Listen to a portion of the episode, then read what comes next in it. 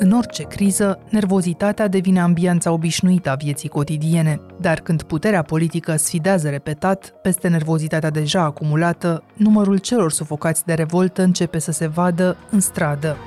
Bomba socială explodează în România, profesorii continuă protestele în mai multe orașe, iar 20.000 de cadre didactice vin la București. A început și mitingul angajaților din sănătate. Profesori, polițiști, angajați din sănătate fac în aceste zile mai mult decât greve sindicale. Protestul lor sancționează împărțirea banului public, așa cum a desenat-o guvernul, iar așteptarea trece dincolo de un plus la salarii. La această ieșire din amorțire, puterea răspuns însă prompt antagonizând prin presă, asmuțind prin discurs, transformând societatea în arena unei coride. Mi se pare că mecanismele de influențare socială de care dispune puterea în acest moment sunt foarte puternice și senzația pe care o am adeseori este că puterea din România caută mult mai mult să exploateze fisurile și diferențele dintre oameni decât să-i aducă împreună puterea a lucrat și lucrează în permanență la păstrarea acestor fracturi sociale astfel încât să nu se articuleze mari mișcări sociale care să aducă în stradă din nou, să zicem, 600 de mii de oameni. Conferențiar universitar și diplomat, Ciprian Mihali studiază teoriile puterii și ale spațiului public și predă filozofia contemporană la Universitatea Babeș-Bolyai din Cluj-Napoca. În acest ultim episod al sezonului vorbim despre puterea care ne dezbină, despre puterea exercitată prin șantaj și prin impostură, dar și despre formele de contraputere pe care le poate crea societatea ca să nu se prăbușească în violență sau în haos social. Eu sunt Anca Simina și ascultați On The Record, un podcast recorder în care știrea primește o explicație. Domnule Ciprian Mihali, bine ați venit! Bine v-am găsit, mă bucur să fiu aici. Ca cercetător, ca cetățean atent, ați uh, fost cu ochii pe putere mai bine de 30 de ani până acum și sunteți unul dintre oamenii cei mai îndreptățiți cu care să analizăm astăzi în ce punct uh, suntem. Ceea ce ne guvernează acum viețile e arbitrariul sau un exces de putere? E un pic din amândouă pentru că puterea este, în primul rând, o relație. Cu ea ne întâlnim de când suntem mici, de când ne spun părinții ce e bine să facem și ce nu e bine să facem, ne întâlnim cu ea în școală, ne întâlnim cu ea în toate instituțiile și în toate configurațiile sociale în care ajungem și, practic, nu există relație interumană care să nu fie străbătută de un filon de putere, adică de dominație. Chiar și în cuplu, chiar și într-o relație de dragoste există întotdeauna o formă sau alta de dominație. Suntem așadar străbătuți neîncetat de relații de putere. Relația de putere presupune că cele două părți angajate în relație sunt libere, iar esența relației de putere este tocmai capacitatea de a influența printr-o acțiune acțiunea celuilalt spre deosebire de violență, care este o acțiune directă asupra corpului sau asupra minții sau asupra psihicului celuilalt, puterea caută să schimbe acțiunea celuilalt.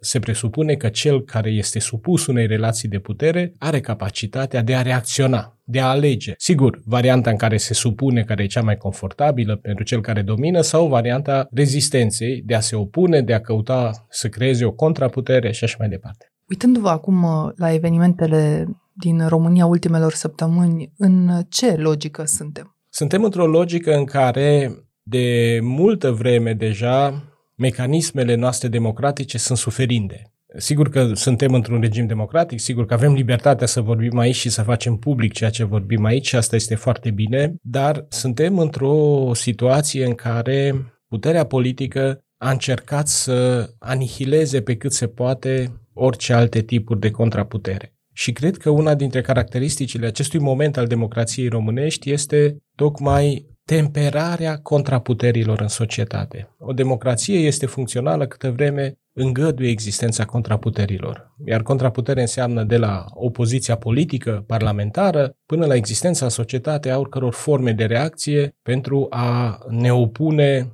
oricărei forme de abuz, de nedreptate, de ilegalitate, de discriminare și așa mai departe. Clocotul social din ultimele zile din uh, România ne arată că se poate merge și mai adânc de atât uh, în criză. De ce e nevoie de vigilența cetățenilor cu atât mai mult în momente de criză? Pentru că în momente de criză, puterea politică în general are tendința de a se întinde dincolo de lungimea păturii. Cred că unul dintre primele texte pe care le-am scris în pandemie, în martie 2020, da, a fost tocmai despre riscul ca în societățile noastre democratice să asistăm la niște puseuri autocratice. Pentru că în asemenea situații de criză, puterea caută să-și aroge niște prerogative excepționale prin care să poată să controleze mai bine țesutul social. Și am văzut că au existat astfel de măsuri, că au existat tot felul de planuri, am văzut și armata la un moment dat pe străzi, am văzut tot felul de exerciții din acestea de manifestare a puterii. Vremuri excepționale vremuri excepționale, măsuri excepționale și după ce te obișnuiești cu ele, e foarte greu să renunți la ele. Mm. Și cred că o bună parte din ceea ce trăim astăzi se datorează acestei perioade în care, într-adevăr, puterea politică și administrativă s-a întins mult mai mult decât îi era spațiul său firesc. În vremuri excepționale, noi am acceptat să ni se adoarmă vigilența pentru că trebuia să ne lăsăm pe mâna cuiva, dar în vremuri care nu mai sunt excepționale, n-ar trebui să ne trezim? Trebuie să ne trezim, evident, și cred că e o datorie civică asta, o datorie permanentă și faptul că reacționăm odată la patru ani e foarte puțin. Faptul că așteptăm să vină 2024 ca să știm cu cine votăm e foarte puțin ca atitudine civică și am putut constata în ultimii ani că, într-adevăr, foarte mult din ceea ce a fost societatea civilă înainte de pandemie a obosit. Și o oboseală care are explicațiile ei, dar este o oboseală care convine puteri în general, care vede că nu are adversar practic, care și-a subordonat majoritatea instituțiilor de contraputere,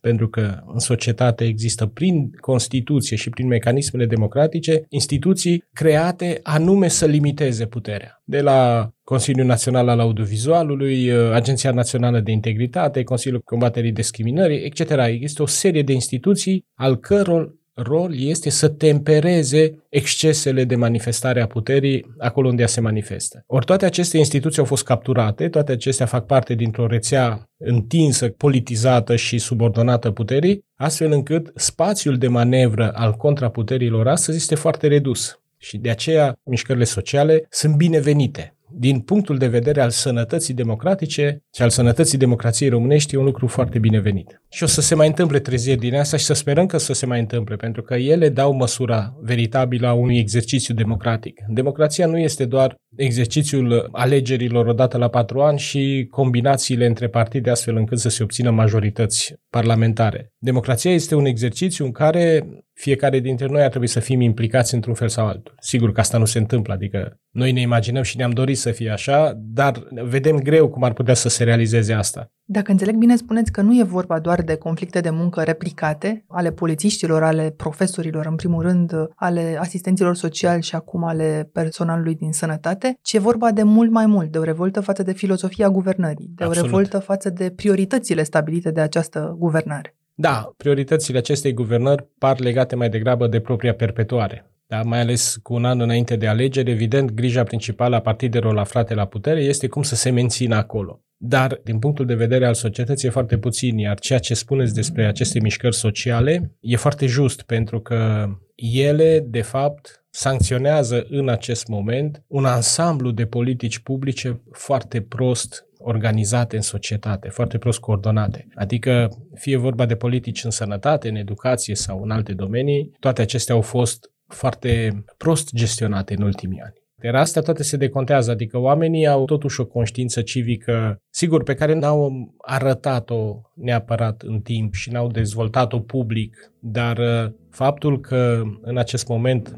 mai sunt atât de mulți profesori în grevă dovedește că nu mai sunt dispuși să înghită orice fel de poveste pe care o aud. Așa arată un stat democratic. Statul eșuat este de în mintea președintelui Iohannis și a guvernului său. Ne temem. Rușine!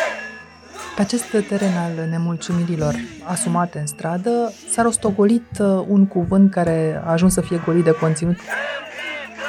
Cuvântul este demnitate. Nu știu dacă o să mă credeți, dar eu fac un curs la studenții de anul întâi și la filozofie și la sociologie despre demnitate. Și ce le spuneți că este ca să înțeleagă? Sunt două înțelesuri ale demnității. Poate să fie iarăși o relație, trebuie să-ți recunoască cineva demnitatea și este și ceva care ține de noi înșine. Ține de felul în care mă raportez la mine, felul în care nu mă mint pe mine, felul în care îmi stabilesc valorile, prioritățile, opțiunile de viață, felul în care mă asum slăbiciunile și așa mai departe. Dar e nevoie să existe o recunoaștere publică a demnității fiecăruia dintre noi, În lipsa acestei recunoașteri ne putem prăbuși în orice formă de violență sau de haos social. Din punct de vedere politic, lucrurile sunt un pic mai complicate pentru că avem de-a face cu o recunoaștere în ce privește bunoară corpul profesoral, e o recunoaștere deopotrivă simbolică și financiară. Adică e vorba și despre, sigur, nivelul de salarizare a profesorilor, dar e vorba și despre statutul pe care profesorii l-au în societate. Și cred că asta e partea cea mai dureroasă, că până la urmă, vedeți cum e și cu salariile astea, de bine de rău ne descurcăm cumva, tragem într-o parte, tragem în alta, dar atunci când meseria ta este obiectul unei bătăi de joc generale și când, practic, faptul de a fi profesor nu mai înseamnă mare lucru în societate, asta e foarte dureros și e foarte greu de dus. Și atunci e acest apel la demnitate pe care îl fac profesorii profesori în stradă, unul care să poată propaga furia și în alte straturi sociale? Ar fi bine să se întâmple așa, dar tare mă tem că nu se va întâmpla. Nu se va întâmpla pentru că mi se pare că mecanismele de influențare socială de care dispune puterea în acest moment sunt foarte puternice și senzația pe care o am adeseori este că puterea din România caută mult mai mult să exploateze fisurile și diferențele dintre oameni decât să-i aducă împreună. Mai degrabă puterea caută să împartă lumea în tabere, inclusiv numărând profesori profesorii unul câte unul, numărul de școli și așa mai departe, să întoarcă elevi împotriva profesorilor, în speranța că din aceste fisuri oamenii vor ceda. Asta pune o mare problemă în ce privește încă o dată exact demnitatea de care vorbim, demnitatea individuală și colectivă. Calitatea și rolul pe care l-am eu în societate,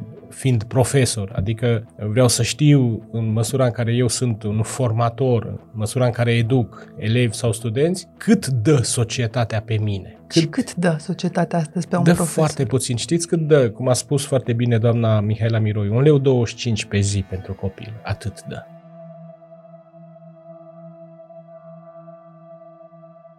Într-o carte publicată recent, Om precar, om suveran, analizați opoziția, dar și asemănările dintre aceste extreme ale vieții umane, suveranitatea și precaritatea, puterea, practic, și lipsa de putere. În realitatea noastră cotidiană, cât de populate sunt aceste extreme și de către cine?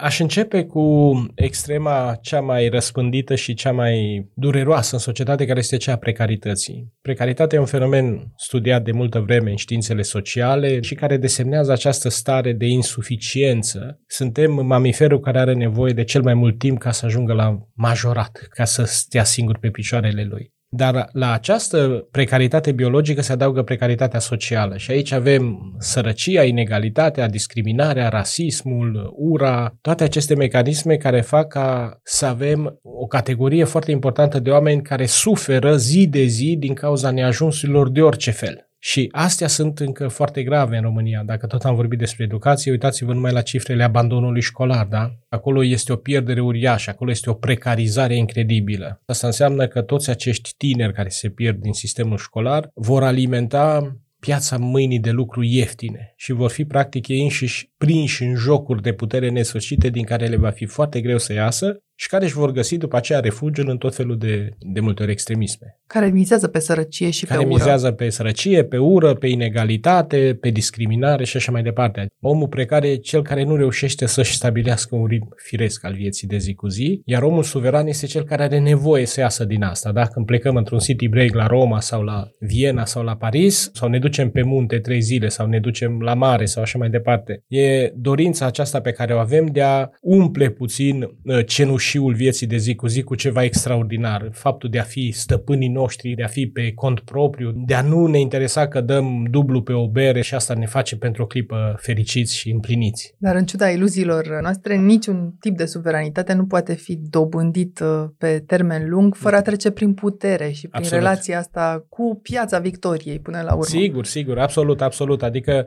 orice împlinire a vieții, oricum ne-am imagina-o, trece prin ceilalți. Și depindem de ei și depindem de felul în care ne organizăm ca societate, de felul în care înțelegem să ne apărăm drepturile și libertățile, să nu le lăsăm încălcate sau diminuate de orice fel de putere care ne-ar promite altceva în schimb. Și într-un astfel de context care, în sfârșit, ne-ar permite să ne gândim și apoi să vorbim despre drepturile noastre în această societate, despre ce merită fiecare, despre cum am putea obține mai mult, iată că cel puțin politic, mesajul uh, se mută spre schimbarea de guvern. Să enunțăm câteva dintre știrile sau evenimentele, așa zis, de prim plan, de care ne-am putea lipsi. Schimbarea aceasta de guvern e un astfel de eveniment de Cu care siguranță. o societate sănătoasă se poate lipsi? Ce se va schimba între Ciucă și Ciolacu? Dar sunt o mulțime, într-adevăr, de evenimente de felul acesta de care ne-am putea lipsi. Adică viața politică pare la un moment dat că s-a dus în lumea ei că ea nu mai are treabă cu societatea, că e un joc uh, de schimburi acolo, nu iei tu ministerul ăla, eu pe celălalt. Și felul în care această administrație politică a societății s-a supraîncărcat cu scheme de personal uh, excesive și abuzive, dovedește că ea trăiește în lumea ei, că practic faptul că ai 50 sau 200 de secretari de stat e tot una. Doar că, sigur, între 50 și 200 sunt 150 de oameni plus aparatul care revine fiecăruia care trebuie servit.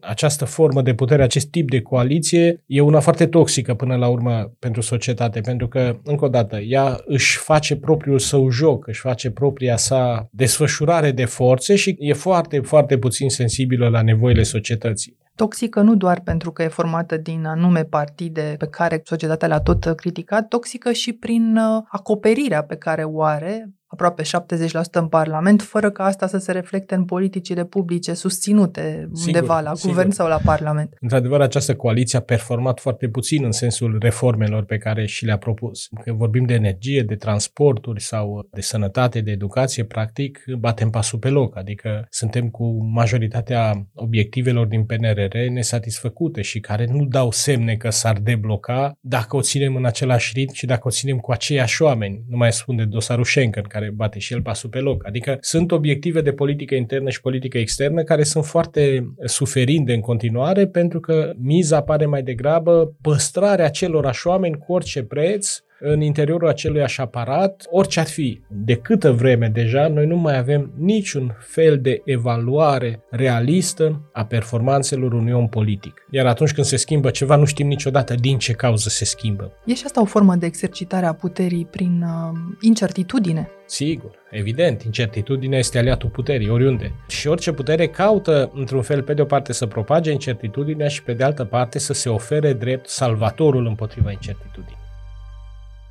Așadar, ar fi fost nenumărate motive și momente în care guvernul Ciucă să-și dea demisia, în care însuși premierul uh, Ciucă să se retragă, dar ar fi fost atunci vorba de o demisie de onoare. Vă explicați de ce acest instrument, demisia de onoare, care ar putea întări puterea politică într-o țară, într-o societate, e ignorat în instituțiile noastre? Pentru că onoarea e în mare suferință. A avea onoare în politică e un lucru rar și, din nefericire, acest instrument nu funcționează. Asta și pentru că aceste rețele de putere din societatea noastră de putere dominantă s-au construit cu oameni foarte vulnerabili, majoritatea dintre ei foarte vulnerabili, care duc toți un dosar în spate sau o povară. Și asta îi obligă să rămână acolo unde sunt până li se spune să plece sau până când sunt înlocuiți. Șantajabili. Șantajabili, vulnerabili și expuși nu e unul, dacă vă uitați cu atenție la ei, nu e unul care să fie integru 100% și să spui, domnule, ne putem baza pe omul ăsta pentru că, iată, e un om integru. Vorbim prea puțin, domnule profesor, de puterea prin șantaj din societatea noastră? Cred că da.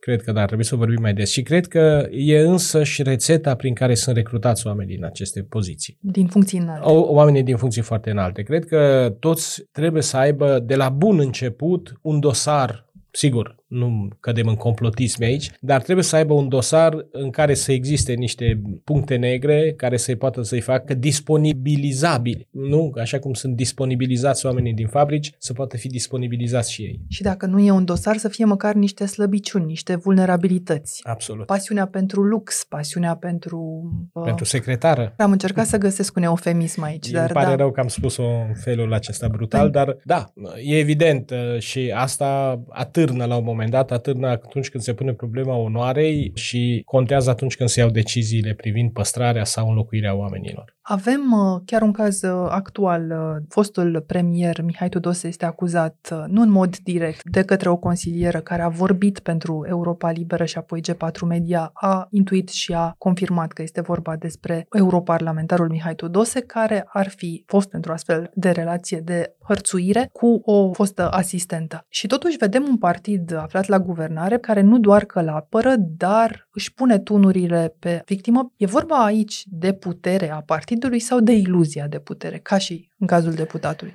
Dacă ea funcționează, este putere. Câtă vreme ea produce efecte reale, câtă vreme ea îngăduie menținerea acestui om în poziția în care este, câtă vreme nu există o, o anchetă internă, nu există, nu știu, o asumare publică a unei asemenea situații, este un joc de putere. Ce se întâmplă este că el bate toate celelalte jocuri posibile în care putem fi prinși unii sau alții dintre noi. Adică există jocul profesional, există jocul moral, există, știu și eu, diferite dimensiuni pe care fiecare dintre noi putem să fim la un moment dat identificați sau evaluați. În relația de putere și senzația tot mai frecventă pe care o avem în societate este că oamenii odată ce ajung într-o funcție de putere sunt definitiv absorbiți de această postură și celelalte nu mai contează. Da? Adică nici relația cu banul public, nici relația cu personalul propriu, nici relația cu oamenii de rând nu mai funcționează la fel. De ce? Pentru că omul a ajuns demnitar și din calitatea lui de demnitar absolut totul îi este permis. Ar trebui predată modestia undeva la școala o, da. de demnitari? O, da, adică, sigur, nu știu când au avut-o, dacă au avut-o vreodată, poate când erau copii și erau corigenții clasei, că practic de acolo sunt recrutați, din păcate. Vin din școala vieții, nu din facultatea de științe vin, politice. Mai degrabă vin din școala vieții cei care sunt acolo unde sunt, dar da, niște lecții de etică și de integritate ar trebui să ia fiecare. În spatele demnitarilor stau însă rețele întregi de protecție în ciuda dovezilor de impostură și chiar de parvenitism. Cum poate reacționa societatea altfel decât ridicând pumnul și cum ar arăta o analiză SWOT a democrației noastre, explică mai departe profesorul de filozofie contemporană Ciprian Mihali. Revenim! Aqua Carpatica din România, patria apelor minerale plagiat, politică și putere sunt trei concepte care stau aici în dicționarul subiectiv de cultură civică pe care l-ați publicat acum trei ani, împreună la litera P. Și dincolo de coincidența acestei inițiale, mă gândesc că alăturarea nu e chiar uh, întâmplătoare. Absolut deloc, absolut deloc. Trăim în acest triumvirat? Trăim și, din păcate, s-au infestat unele pe altele. Nu doar că plagiatul este un efect al unei anumit tip de politică, dar cred că și plagiatul a avut un rol foarte important în uh, construirea unui anumit tip de relații de putere în societate. Uh-huh. Pentru că trebuie să vedem lucrurile astea într-un context un pic mai larg. Dacă astăzi vă propuneți să faceți un doctorat plagiat, nu aveți nicio șansă. Pentru că veți trece prin atâtea filtre de la data prezentării proiectului până la data susținerii tezei, încât e imposibil să scăpați să treceți cu un plagiat prin el, decât dacă tot acest sistem de filtre este corupt. Tot. Corupt de la sine sau corupt prin apăsarea unui buton ca să devină corupt? Pe mai multe butoane, adică sunt rețele întregi care susțin aceste plagiate și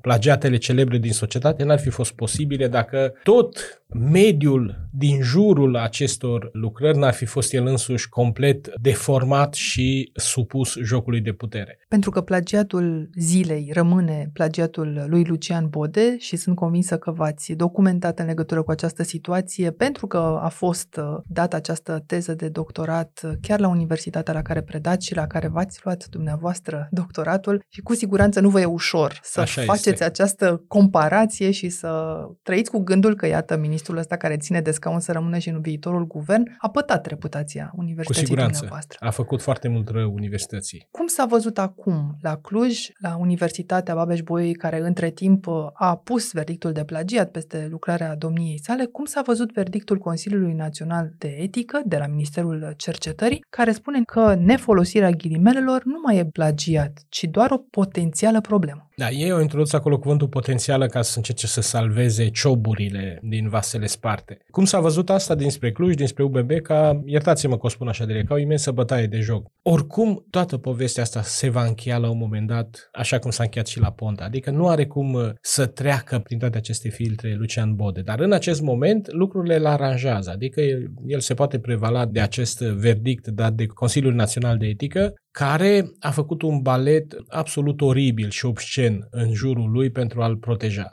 Din păcate, și în cazul doctoratului lui Lucian Bode, e o rețea întreagă care a lucrat. Problema acelui text nu este doar faptul că este un plagiat masiv, ci că e și foarte prost scris din toate punctele de vedere, inclusiv la nivel grafic, la aranjare în pagină, la tot, tot, tot, tot. Acel text este o însăilare de fragmente luate de aici și colo, din diferite surse, unele accesibile, altele poate mai puțin accesibile, dar nu e nimic scris de Lucian Bode acolo, acum să fim foarte bine înțeleși. Totuși, în cazul lui Victor Ponta s-a întâmplat ceva. S-a dat la o parte. Au trecut 10 ani, a numărat Emilia Șercan într-o carte și cu toate astea, comportamentul nu mai pare să fie acela care se reglează de la sine. Ce tip de putere oglindește acest comportament? Înșurubarea în uh, scaunul de ministru, chiar cu prețul uh, aruncării la coș a unor norme academice. Asta dovedește că după cazul Ponta, mecanismele protejării demnitarilor s-au perfecționat. Au înțeles ei înșiși că nu se mai pot expune în felul acesta. Mulți dintre ei aveau deja titlurile luate, cum este cazul prim-ministrului Ciucă, dar mulți și le-au luat pe urmă, cum este cazul lui Lucian Bode. Și Sigur, dacă e să-i luăm pe toți, listele sunt nesfârșite, din păcate. Dar în acest interval s-au rafinat modalitățile de protejare. Spuneți că e o formă de sfidare, de înjosire a unei universități, dacă Sigur. nu cumva a tuturor universităților din România. Și atunci cum se face că universitarii nu sunt și ei azi în stradă lângă profesorii din preuniversitar? Asta e o întrebare foarte bună pe care mi-o pun și eu.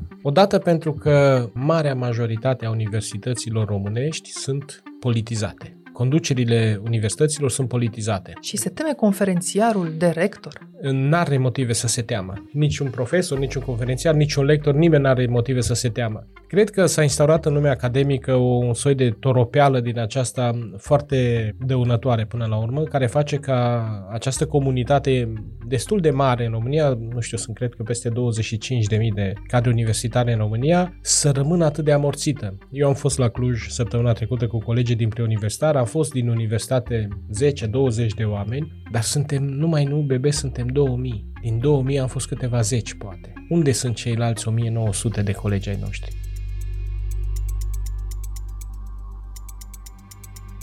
Există și forme de putere însă care ne lipsesc și puterea exemplului ar fi una dintre ele. O, da. Zilele acestea, apariția primei doamne a României cu bijuterii de peste 10.000 de euro la o ceremonie a făcut uh, ca povestea asta să treacă mai degrabă drept o poveste despre contra-exemple, nu despre exemple. Ați fost uh, timp de patru ani ambasador, cunoașteți protocolul de toate felurile. Când se impune fastul și când însă și modestia e parte din diplomație?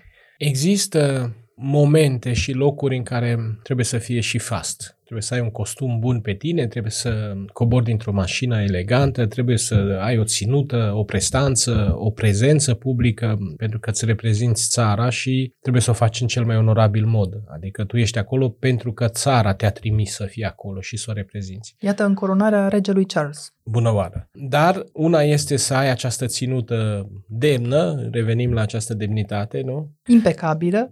Nu vă spun câte costume am încercat și câte cămăși am uzat în patru ani de zile, pentru că trebuie să fii bine îmbrăcat, trebuie să fii prezentabil, dar există și zona aceea de inadecvare. Adică ce ceas decideți dimineața că vă puneți Bun, eu l-aveam pe același patru ani, deci n-am avut probleme cu el, dar da, ține foarte mult de felul în care te adecvezi momentului, celor din jur și așa mai departe și Aș face o mică paranteză. Cred că doamna Iohannis ar fi putut avea în acești 10 ani un rol extraordinar în societate, ca model. Domnia sa părea și pare și acum mai volubilă, mai deschisă decât uh, președintele, ar fi putut să conducă niște campanii, zic la întâmplare, pentru că îmi place mie să cred asta, știu și eu, de ecologizare a munților din România, da? Sau să se implice în campanii din acestea civice, să o facă cât de cât, cât de puțin. Nu v-a amăgulit însă, ca profesor, alegerea propriei profesii în detrimentul instituției de primă doamnă? Profesor, profesor, dar uh, Japonia, nu e așa, Egipt, America de Sud au fost totuși pe agenda și cu avioane care se opresc ca să ia pe doamna profesoară. Sunt lucruri care nu pușcă în povestea. E foarte multă incoerență în treaba asta și pe undeva e un soi de parvenitism. Poate cuvântul e un pic dur, dar te-ai căpătat la asta. Profită Acum e momentul, că nu se știe când mai prinzi. Apropo de puterea exemplului, asta nu e de natură să ne inspire. Opulența produce adesea reacții individuale, dar uh, iată că poate aprinde, cum vedem din comunism, și reacții ale societății la un moment dat. Poate aprinde scânteia socială. Când anume se transformă furia socială în dispreț la scară mare, în ură? Pentru asta e nevoie de niște vehicule. E nevoie de niște ținte și de niște vehicule. Și eu am spus la un moment dat că după ieșirea din scena lui Liviu Dragnea, riscul este mai degrabă să ne trezim cu același peisaj din care lipsește un singur actor, dar împotriva căruia noi să nu mai avem unelte, să nu mai avem arme, nu? Arestarea lui Liviu Dragnea în acea zi de 27 mai, dacă nu mă înșel, 2019, a fost trăită aproape ca o sărbătoare națională. Sigur, ne-a satisfăcut tuturor uh, o fantezie politică, dar în același timp a lăsat neschimbat tot peisajul. Și am văzut revenind toți actorii secunzi în roluri principale între timp și noi am rămas cumva cu acele energii consumate și iată, sunt totuși patru ani de când încercăm să ne refacem acele energii civice. Și avem dificultăți și în acest moment și vedem, inclusiv în această mișcare socială a profesorilor, cât de mulți oameni din societate vorbesc astăzi împotriva profesorilor, ceea ce adâncește faliile sociale. Deci va fi foarte greu, pentru că la asta cred că puterea a lucrat și lucrează în permanență, la păstrarea acestor fracturi sociale, astfel încât să nu se articuleze mari mișcări sociale care să aducă în stradă din nou, să zicem, 600 de mii de oameni. Va mai trece probabil ceva timp până vom vedea din nou 600 de mii de oameni în stradă. Cred că puterea a învățat să se ferească de astfel de situații și una dintre soluții este tocmai cultivarea acestor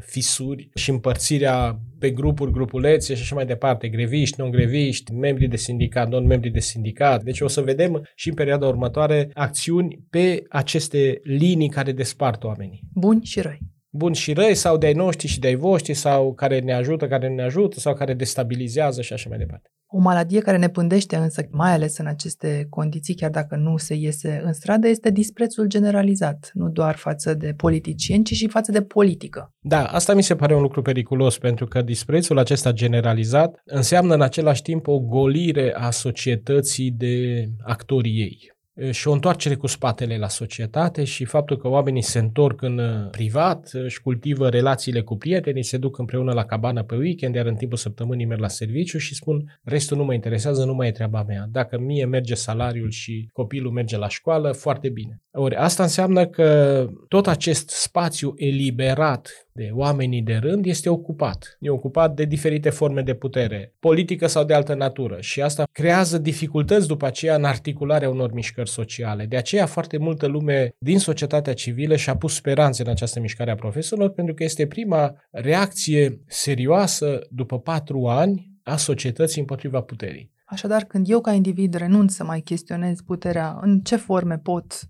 se va găsi un individ al puterii care să ocupe rapid acest Cu spațiu. siguranță. Tot ce nu facem noi vor face alții. Atunci să punem întrebarea grea. Cum își pot recupera societățile puterea altfel decât revărsând ură în ceea ce numim spațiu public? Ura nu este un um, afect politic. Ura este un afect antipolitic. În momentul în care oamenii se urăsc, nu mai suntem în politică, suntem în orice altceva. Suntem în violență, suntem în ce vreți. Sentimentul legitim, dacă vreți, este cel de furie sau de revoltă, da? Și nu trebuie să vină în musai cu violență. Nu vine nici cu violență, nu vine nici cu ura aceea care vrea distrugerea celuilalt. Nu vrem să-l vedem mort pe X sau Y. Uh-huh. Aceste mișcări sociale de acum nu sunt pentru demiterea guvernului, sunt mișcări pentru solicitarea unor drepturi de la acest guvern. Inclusiv pentru restabilirea unor priorități pentru această țară. Exact, exact. Și totuși, cum recuperăm puterea dacă eu mă simt în continuare un cetățean călcat în picioare? Trebuie să o recuperăm asociindu-ne, fiind împreună în diferite formule, formule profesionale, formule civice, formule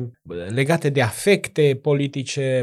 Cele două pericole pentru politică sunt ura și indiferența. Ei, între ele este spațiu de toate celelalte afecte, că sunt acestea afecte ale revolte, ale furiei, ale susținerii cuiva și așa mai departe. Ideea este că noi trebuie să căutăm în permanență să creăm contraputeri în societate. O societate nu e sănătoasă atunci când are o formă de putere dominantă și celelalte contraputeri sunt ferecate sau închise la gură. E inteligența colectivă o astfel de soluție, o soluție salvatoare? Dacă ea devine și inteligență socială în sensul construcției socialului, absolut, da. Inteligența colectivă este acea capacitatea noastră de a fi mai buni împreună decât separat. De a face lucruri mai bune împreună decât separat. Și cum se ajunge acolo?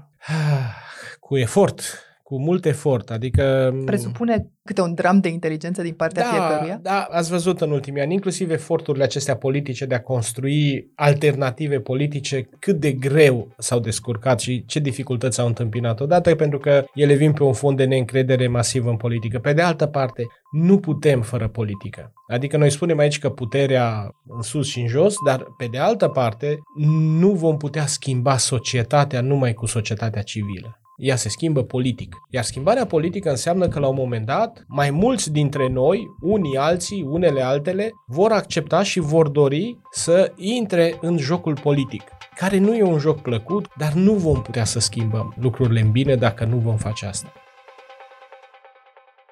atunci când companiile vor să se uite într-o oglindă, își fac o analiză SWOT, pun așa pe o hârtie un cadran și încearcă să inventarieze puncte tari, puncte slabe, amenințări și oportunități. Am putea face același lucru pentru democrația din România, să încercăm să inventariem ce întrebări esențiale ar trebui să ne punem ca să vedem din când în când pe unde ne plasăm? Putem încerca acest exercițiu, nu m-am gândit la el, dar de ce nu? Haideți să vedem ce ar putea să dea. La puncte tari, nu știu, Cred că punctul cel mai tare al democrației românești este faptul că face parte din uh, familia democrațiilor europene. Nu e numai un merit al nostru, dar cred că asta ne, ne ține în viață. E destul să călătorim într-o parte sau în alta a lumii ca să ne readucem aminte lucrul acesta. Exact, exact. Avem totuși jocul democratic, cel puțin în mod formal, el există. Da, alegerile sunt la timp, o să vedem ce se dea în viitor, că încă nu știm. Dar faptul că aceste jocuri sunt totuși respectate, e un lucru bun. Apoi, punctul cel mai slab mi se pare această dificultate pe care o avem de a crea contraputeri. Nu avem contraputeri suficiente în societate, adică nu avem instanțe care să limiteze excesele de putere. Nu avem o instanță care în acest moment să-l sancționeze pe Mihai Tudose care să nu fie partidul, că partidul are logica lui și partidul va vrea să-și mențină întotdeauna oamenii și mai departe. Sau să verifice instituția prezidențială la orice, din când în când. Exact. Instituția prezidențială exact. pare intangibilă în acest la moment. La fel cum sunt și serviciile secrete, da? care sunt extrase din orice fel de control social. Și pe care public. de consecință și guvernul începe să capete protecție. Exact. O protecție împotriva societății, adică sunt instituții care sunt protejate masiv împotriva controlului public. Iar asta nu e bine, că e controlul financiar, evident, în primul rând, în felul în care sunt folosiți banii publici, dar ține și de performanța administrativă, propriu-zisă, a guvernului. Deci aici avem un punct slab, mi se pare tocmai această anihilare a contraputerilor pe care, mă rog, un regim democratic le prevede. Faptul că sunt politizate de la Curtea Constituțională, CSM, până la ANAF și așa mai departe, toate sunt politizate, fac ca imaginea democrației noastre să fie una deformată și să nu știm exact unde ne aflăm în fiecare clipă. La oportunități să căutăm niște valori dominante așa și să ne gândim cu optimism la ele? Evident, valoarea învățării, adică ține de capacitatea noastră de a învăța să lucrăm unii cu alții, de a pune mână de la mână să lucrăm unii cu alții. Valorile care trebuie să ne călăuzească sunt toate aceste valori ale libertății. Ce mă seacă pe mine este această insistență pe valoarea securității. Sigur, suntem într-un context evident periculos de război, dar felul în care s-a mutat înspre dreapta, aproape dreapta extremă, toată această discuție despre patriotism, nu acolo ar trebui să fie. Deci e un ansamblu întreg de valori democratice la care mi se pare că renunțăm ușor, cum e valoarea libertății de dragul securității, valoarea egalității de dragul diferențelor dintre noi. Sunt valori fundamentale la care dacă renunțăm, va fi foarte greu să le aducem înapoi. Și la riscuri? Mi se pare că unul dintre riscurile cele mai uh, importante la noi este riscul acesta al căderii în extremă, al căutării de soluții facile la probleme complexe. La problemele societăților complexe nu există soluții simple. Nici refugiul pe credință, nici refugiul pe limbă, nici refugiul pe pământul natal, nici refugiul pe crucile de la cimitirul nu știu care. Astea sunt expediente și astea sunt soluții de spectacol mai degrabă decât soluții pe termen lung. Sigur, asta nu înseamnă că nu trebuie să rămânem respectuoși față de tradiții, față de, de istoria noastră, dar câtă vreme ele sunt uh, deturnate și manipulate. Iar celălalt mare risc pe care îl văd este cel legat de dezinformare, de manipulare și de pseudoștiințe. Tot ce înseamnă astăzi uh, fake news și complotismul acesta care ne bântuie și ne doare. De lipsa de educație, de fapt. Dacă o valoare este educația, riscul este lipsa educației. Mai ales când dezinformarea se face chiar cu bani publici în mod Se indirect. face cu bani publici, pe bani mulți. Așadar, și se face... resurse inepuizabile. Da, da, din păcate da. Dacă tragem uh, linie, domnule profesor, nu pare că suntem într-o situație complet dezechilibrată din punctul de vedere al democrației, dar trebuie să fim atenți, cel puțin la aceste trebuie să fim atenți, pe care le-ați Da, anunțat. trebuie să fim atenți pentru că sunt riscuri reale care nu sunt numai ale noastre, le găsim și uh, în restul Europei sau în alte părți din uh, societățile democratice și sunt amenințătoare. Trăgând așadar linie, orice putere, așa cum îmi spuneați, are tentația să se extindă, să devină o supraputere, să supună forța unei societăți, dar vine o vreme când orice societate găsește voința să se opună de asemenea excesului de putere. Nu orice societate găsește, dar să sperăm că a noastră își păstrează resursele care să-i permită să creeze efecte de echilibru. Până de acolo, contraechilibrare. însă, drumul e lung și trece prin lehamite. Trebuie să acceptăm da, și asta. Da, da. Avem antidot la lehamite și la conformism. În afară de plecarea în weekend la mare sau într-un city break, trebuie să ne inventăm și forme de antilehamite locală și împotriva a ceea ce ne mănâncă zilele aici, nu evadând. Evadarea nu e o soluție decât în cazuri extreme. Cum procedați ca să combateți lehamitea personală? Nu am foarte mult timp pentru lehamite, dar uh, eu scriu mult și sunt foarte mult uh, alături de studenții mei și lucrez mult cu tinerii ăștia formidabili care vin din urmă și care sunt pentru mine un semn de speranță. Deci le dați încredere și vă dau încredere. Asta e, E- e o reciproc. rețetă de combatere a lehamitei. Absolut. Și trebuie, cred că trebuie mizat pe ei. Sigur, nu vor fi toți așa. E o generație cu totul deosebită, generația născută după 2000 și cred că din ea se vor naște oameni publici de mare calitate. Dar de câte generații e nevoie, domnule profesor, uitându-ne acum înapoi, ca să ne punem la oaltă resursele civice, inclusiv inteligența colectivă Da. de care povesteați, ca atunci când apare tentația, societatea să nu alunece în delir. Va fi nevoie de câteva generații și e bine de știut că toate aceste câștiguri ale democrației nu sunt irreversibile. Adică există inclusiv riscul de a pierde ce am câștigat. Există riscul încă real de a aluneca în forme extreme, în forme de autoritarism sau în forme de organizare politică a societății pe care poate nu le-am cunoscut până acum. Vedem toate aceste conflicte hibride din jurul nostru sau din alte spații ale lumii. Ele sunt reale și sunt uh, periculoase. Nu cred că democrația este un câștig definitiv. Ea trebuie cumva apărată zi de zi, aș spune. Sigur, poate să sune un pic patetic, dar altfel nu rezistă. Știți cum e, democrația costă, dar uh, lipsa democrației costă și mai mult.